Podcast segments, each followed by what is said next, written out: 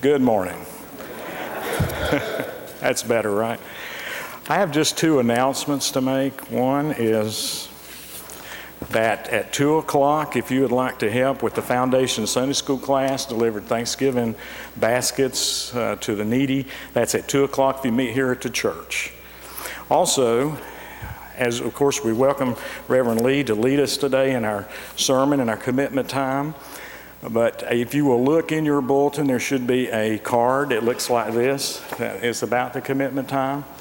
Just so you will know what to do at that time. It'll, and of course, Reverend Lee will repeat this, but there's a place for you to fill out your pledge and your name, and then at the proper time, after Reverend Lee will lead you, and then you would just come up and lay them on the chancel rail so they can be consecrated to God and to Christ's holy church. All right, let us begin our worship.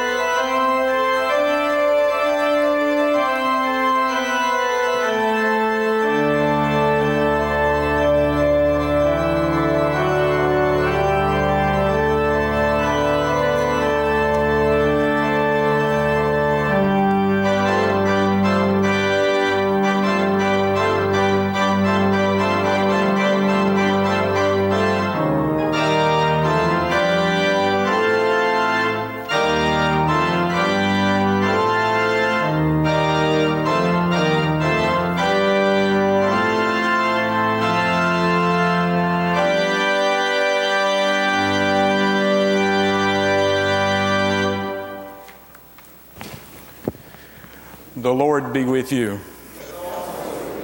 Let us pray together. Eternal God, in your providence you made all ages a preparation for the kingdom of your Son. Make ready our hearts for the brightness of your glory and the fullness of your blessing. In Jesus Christ our Lord. Amen.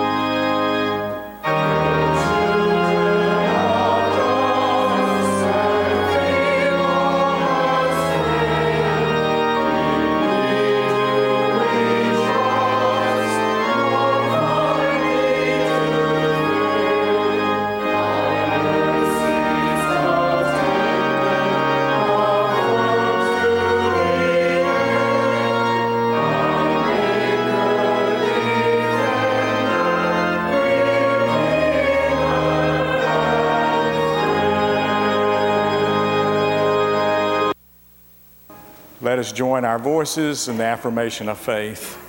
I believe in God the Father Almighty, maker of heaven and earth, and in Jesus Christ, his only Son, our Lord, who was conceived by the Holy Spirit, born of the Virgin Mary, suffered under Pontius Pilate, was crucified, dead, and buried.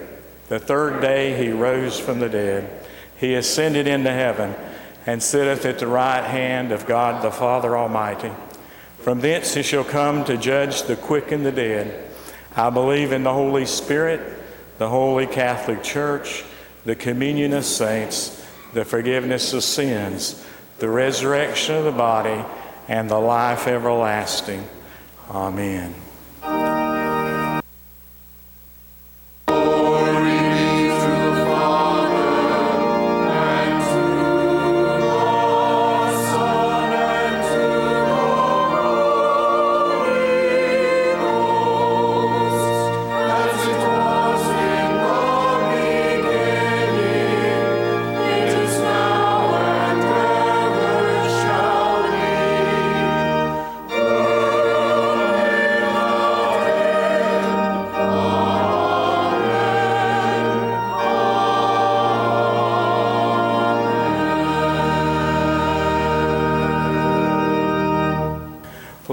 Seated and let our children come forward now for the children's time.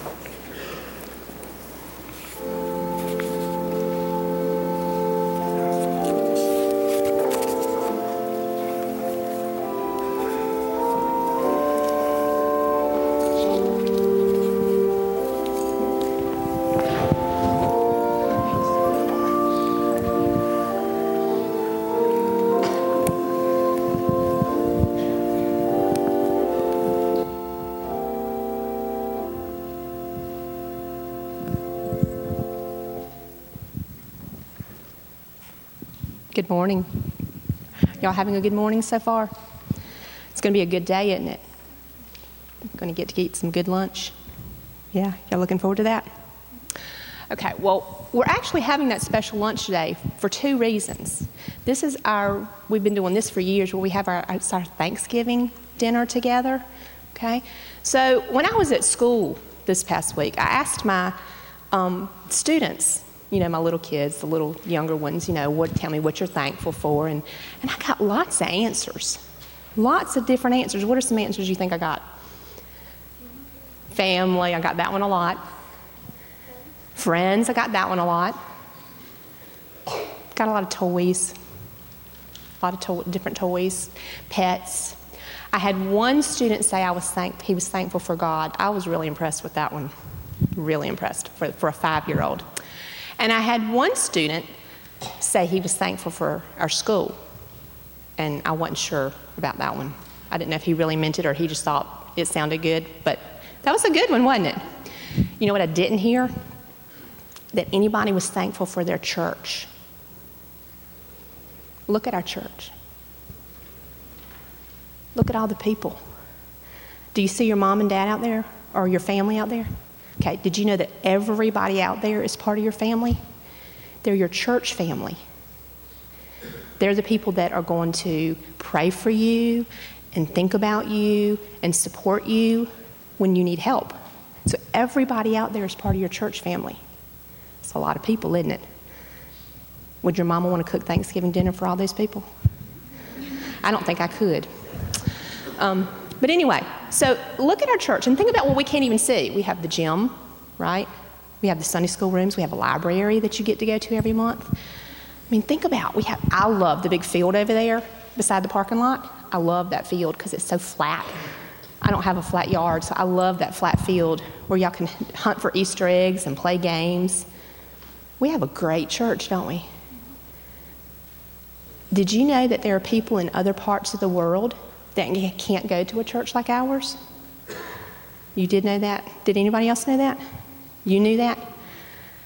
And if they tried to go to a church like ours, do you know that they could be arrested and put in jail for it?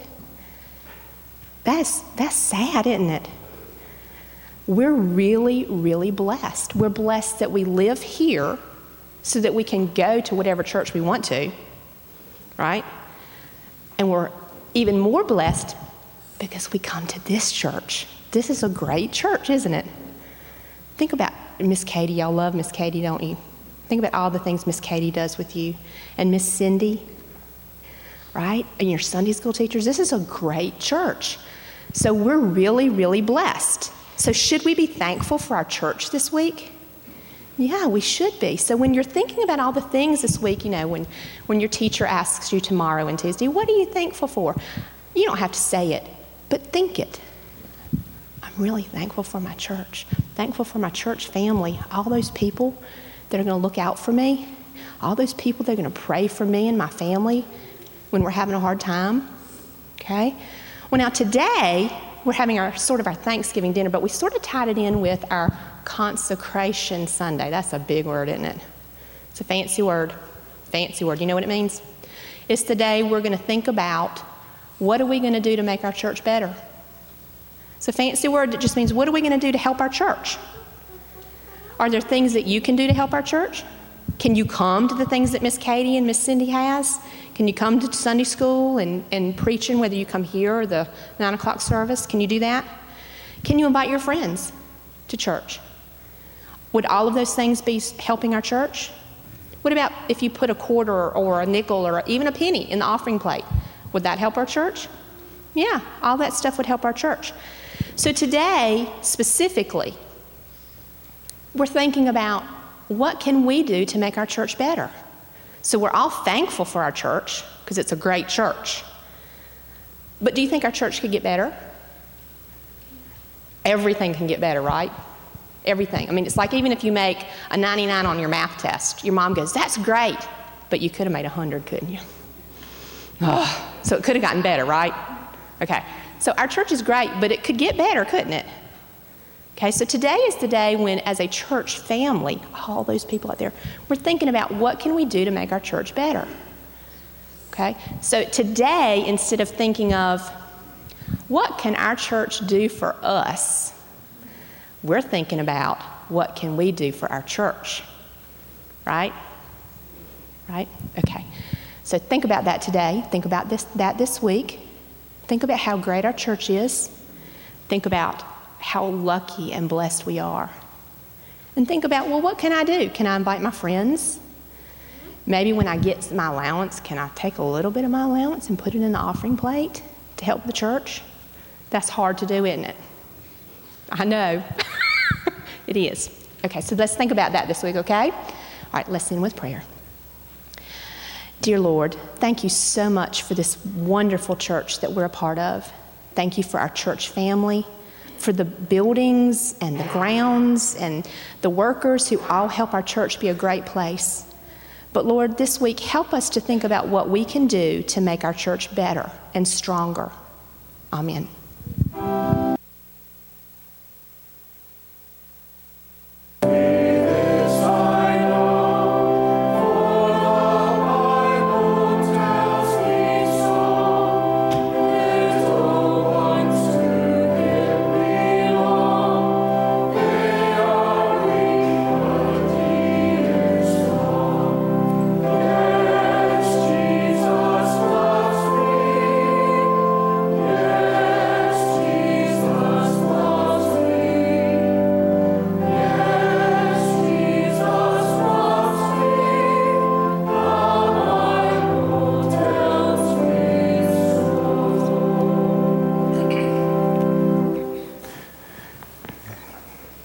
Just as Mary Lee said, I want to thank my family this week for all the prayers and the cards and kindnesses and, uh, that you have expressed to us as Brenda underwent her surgery. So I've asked your continued prayers for her as she goes through her recovery. Let us bow our heads in prayer.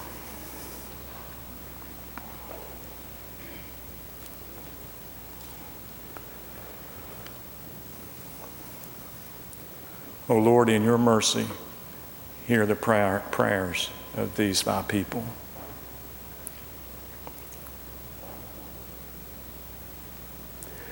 Blessed are you, O Lord.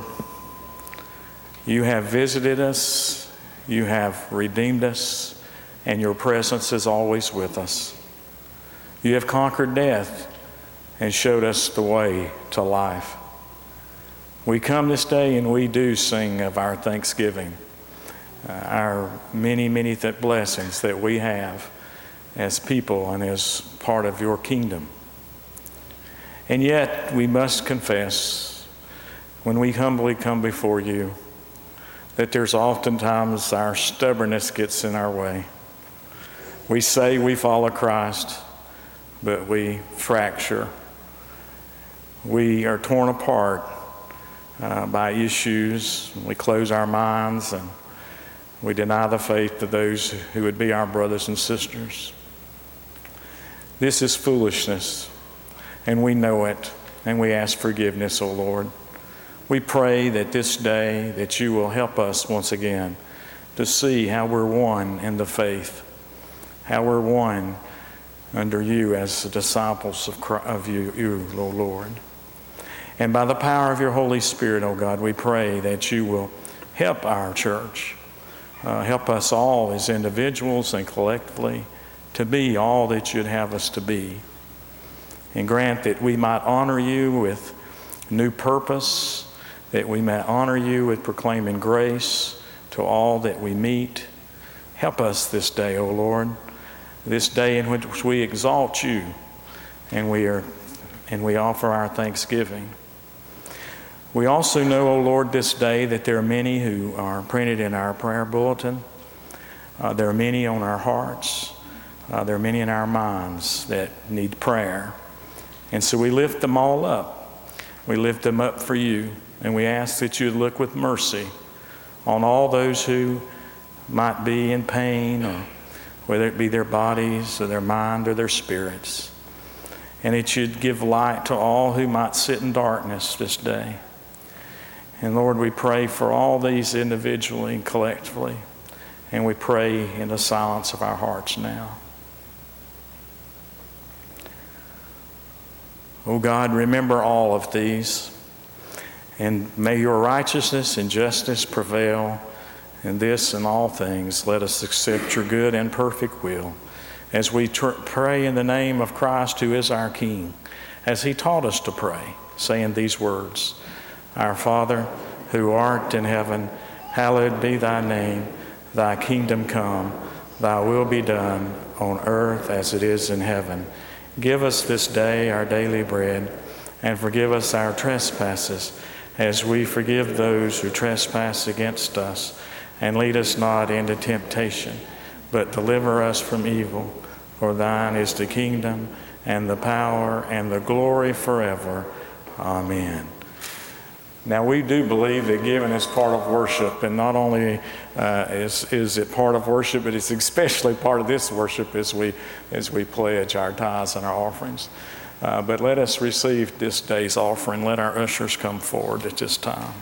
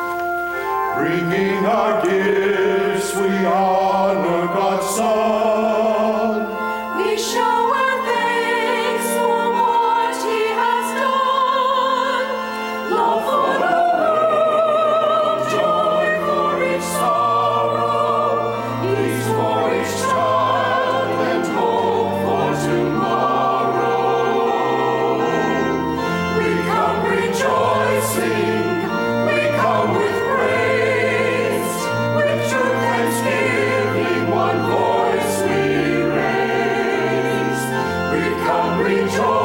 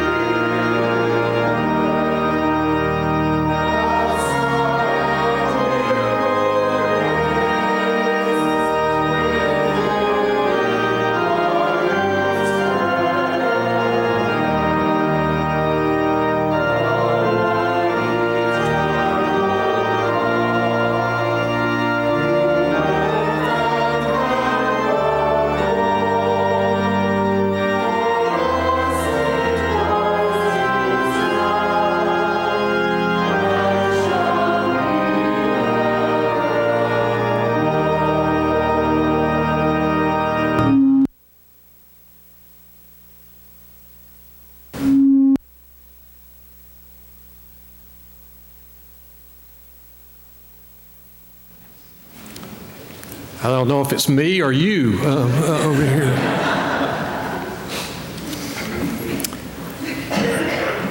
Rather than after the sermon, let me again just go over our commitment part later in the service and do that now. Following the sermon, after I'm seated, um, we'll invite you to just come when you're ready. If you've already prepared your card, you can come on. If you need some moments to do that, then that's fine too. I uh, will not be preaching specifically on the words I'm about to read from the scripture, but these verses provide a good foundation for today's message. I'm reading in 2 Corinthians, this is in chapter 9, verses 6 through 8. Hear these words of the Apostle Paul. Remember this whoever sows sparingly will also reap sparingly, and whoever sows generously will also reap generously.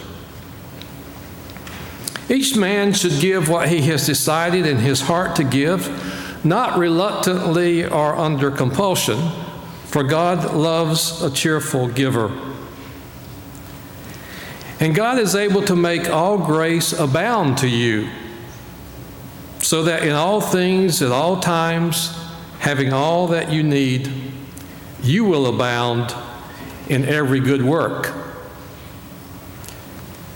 This is the word of God for the people of God. Thanks be to God. Today is Consecration Sunday, so we turn our thoughts to stewardship. The Christian understanding of stewardship is very simple, but it's also very radical. A steward is someone who manages or administers something that belongs to somebody else. Christian teaching is that everything belongs to God. God is the creator. We humans are managers of what God has entrusted to us, and we are expected to be faithful managers. When we hear the word stewardship in the church, we usually think money, don't we? But the Christian understanding is that we have a responsibility to be good stewards of many things. Good stewards of our abilities, stewards of our talents, wise managers of our time, good stewards of our bodies, stewards of our financial resources, stewards of the earth, the soil, the air, the water. So, stewardship is an all inclusive term that covers all parts of life. Today, our emphasis is on just one aspect of that stewardship, and that's money. On a few occasions, I have heard people say that they are uncomfortable when the subject of money comes up in a sermon. Uh, that discomfort reminds me of one of my favorite uh, humorous anecdotes. If you will, picture a church where the parishioners sometimes speak up during the worship service, you know, with an amen or something like that. Well, on Sunday in such a church, the minister was preaching rather passionately about the church moving forward in mission and in ministry. And the preacher said, Let the church walk. And one gentleman, Mr. Smith, spoke up and said, Amen. Let it walk. And the preacher then said with some fervor, Let the church run. And with equal fervor, Mr. Smith spoke up and said, Yes, let it run. And then, with even more excitement, the pastor said, Let the church fly. And Mr. Smith almost shouted, Amen, let it fly. And the preacher then said, Now it's going to take money to let the church fly. And Mr. Smith said, Let it walk.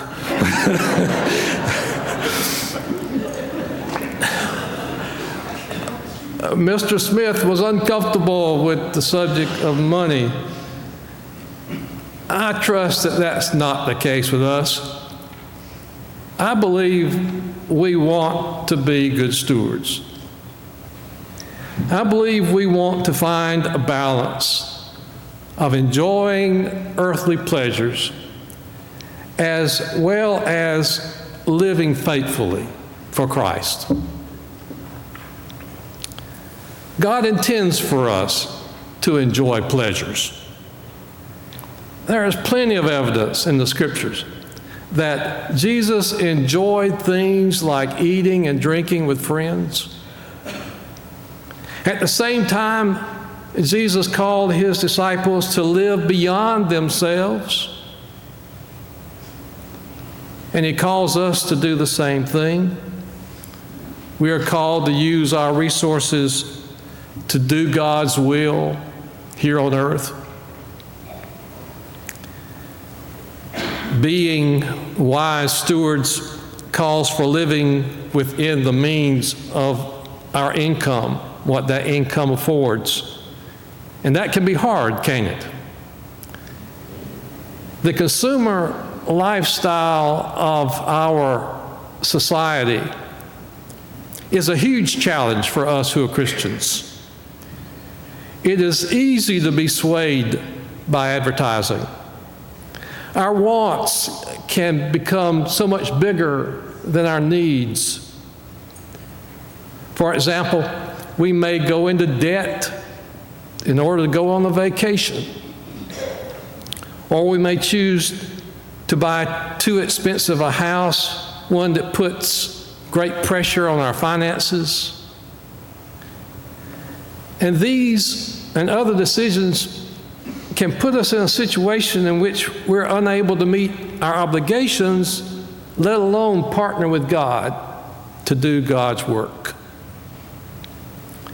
So, a worthy goal for followers of Christ is to live within our means. We can enjoy the simple pleasures of life while at the same time helping to bring God's kingdom on earth. Since we want to be good stewards, it's appropriate to turn to the pages of the Bible for guidance. And the good news is that there is plenty of teaching to be found in the scriptures. Apparently, money played as big a role in society in the day of Jesus as it does in ours. We can draw that conclusion from the fact that in the four Gospels Matthew, Mark, Luke, and John Jesus said more about money than about any other subject. There is much we can learn from being followers of Christ by reading and studying those passages. And since there are so many passages in Scripture about finances, we should not be surprised if that subject comes up often in sermons. And I suggest to you that that is a good thing. It is so easy for us to be shaped by our culture when we need to be continually shaped by the teachings of Jesus. Of all the principles of giving that are found in the Bible, I've chosen only two for us to think about this morning. The first principle is proportionate giving. We're taught to regularly give a portion of our income for the Lord's work. So, what portion? How much?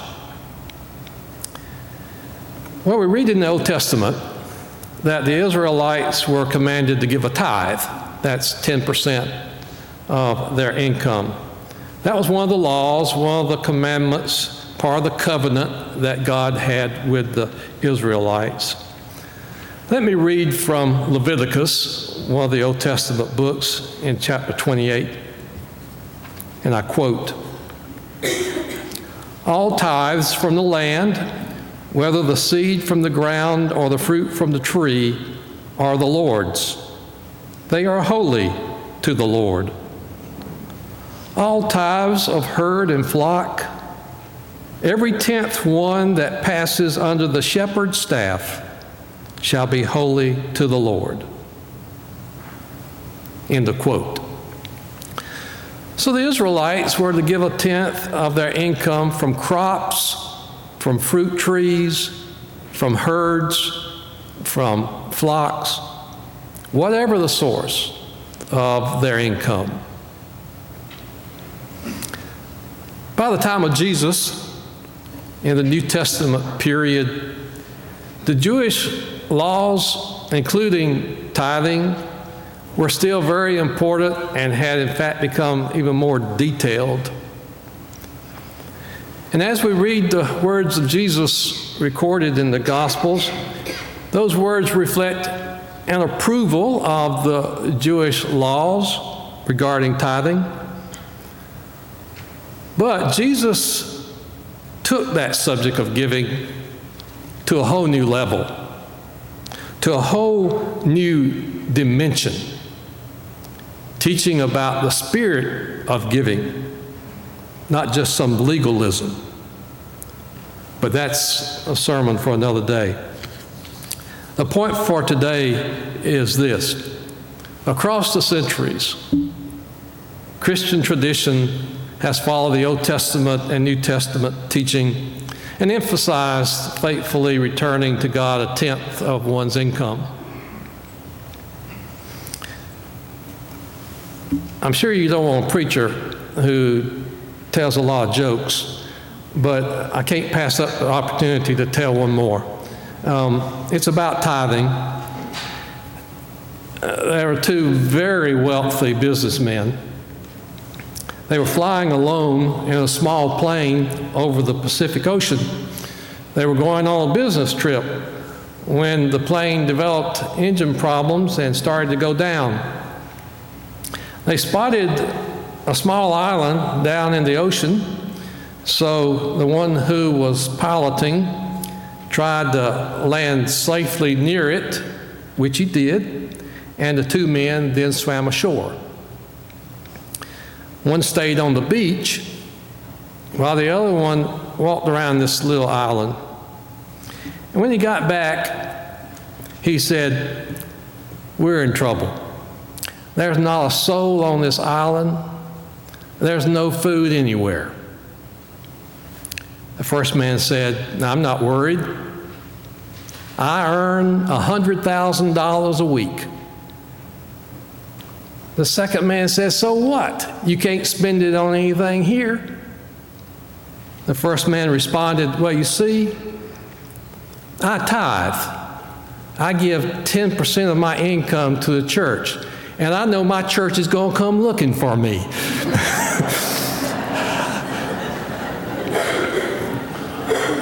Where's Kevin? The finance committee wouldn't do anything like that, would they?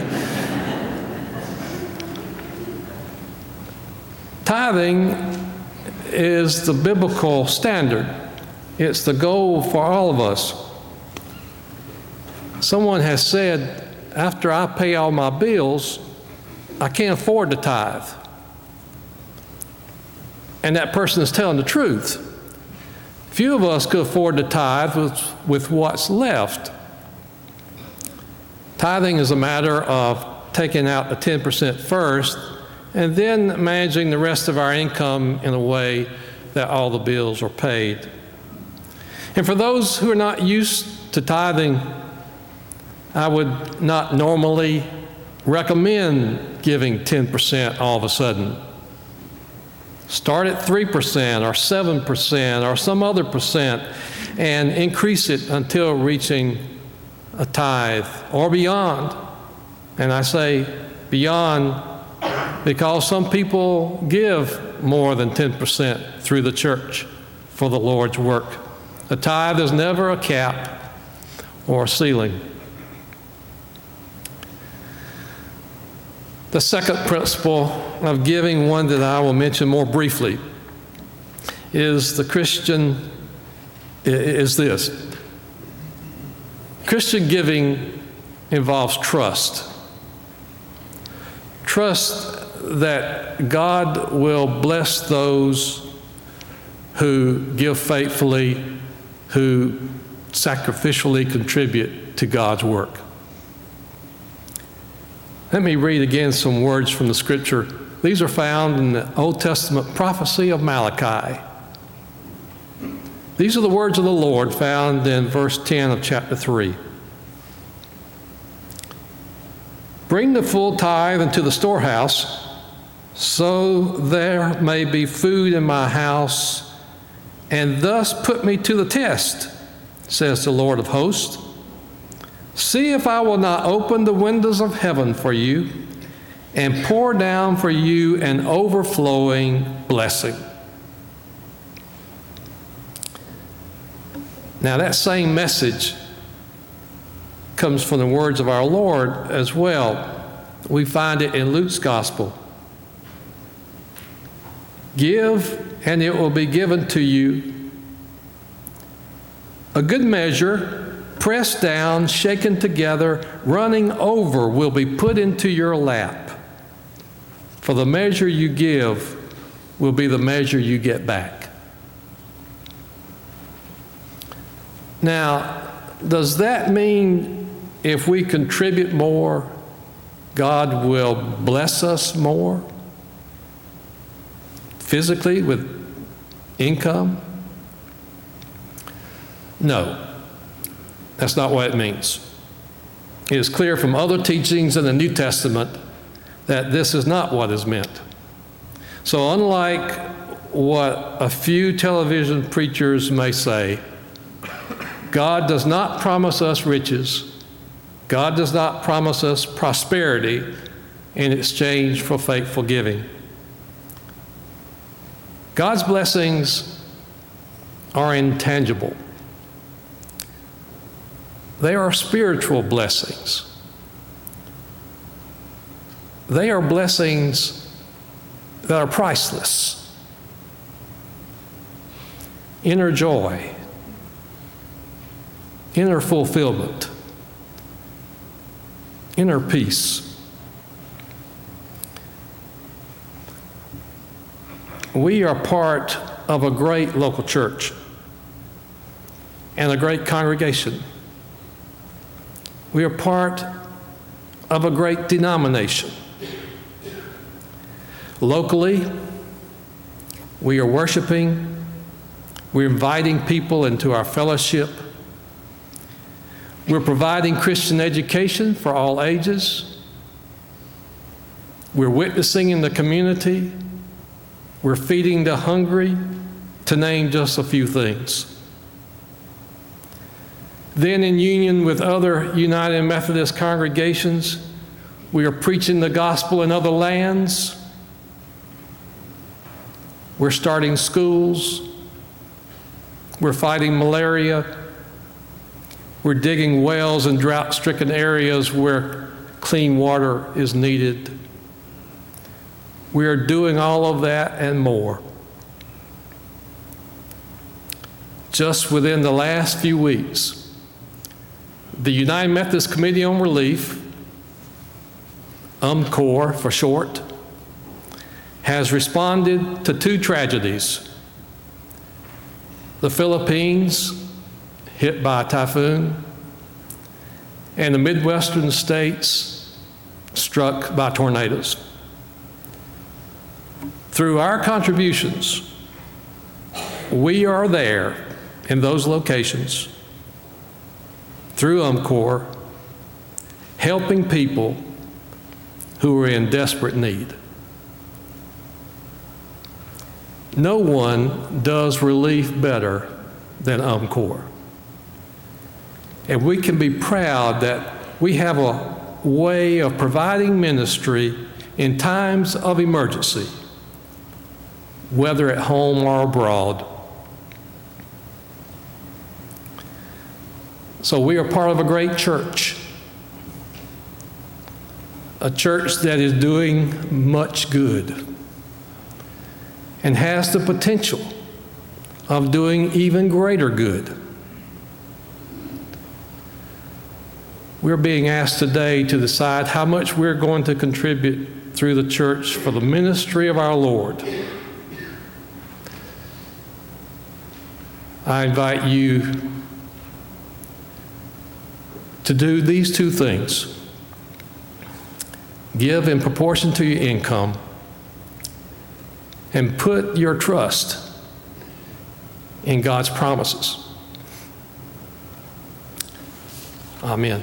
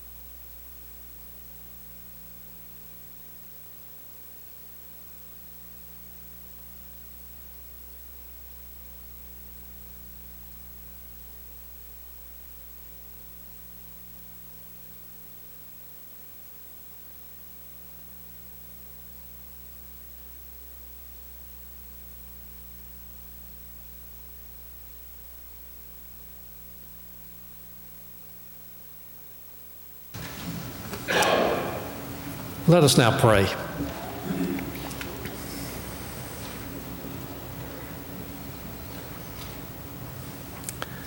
Oh Lord, thank you for the ministries of this church. Thank you for all the faithful people who have come before us. By your Spirit, lead us now to do our part to build your kingdom on earth. We pray in Christ's name. Amen.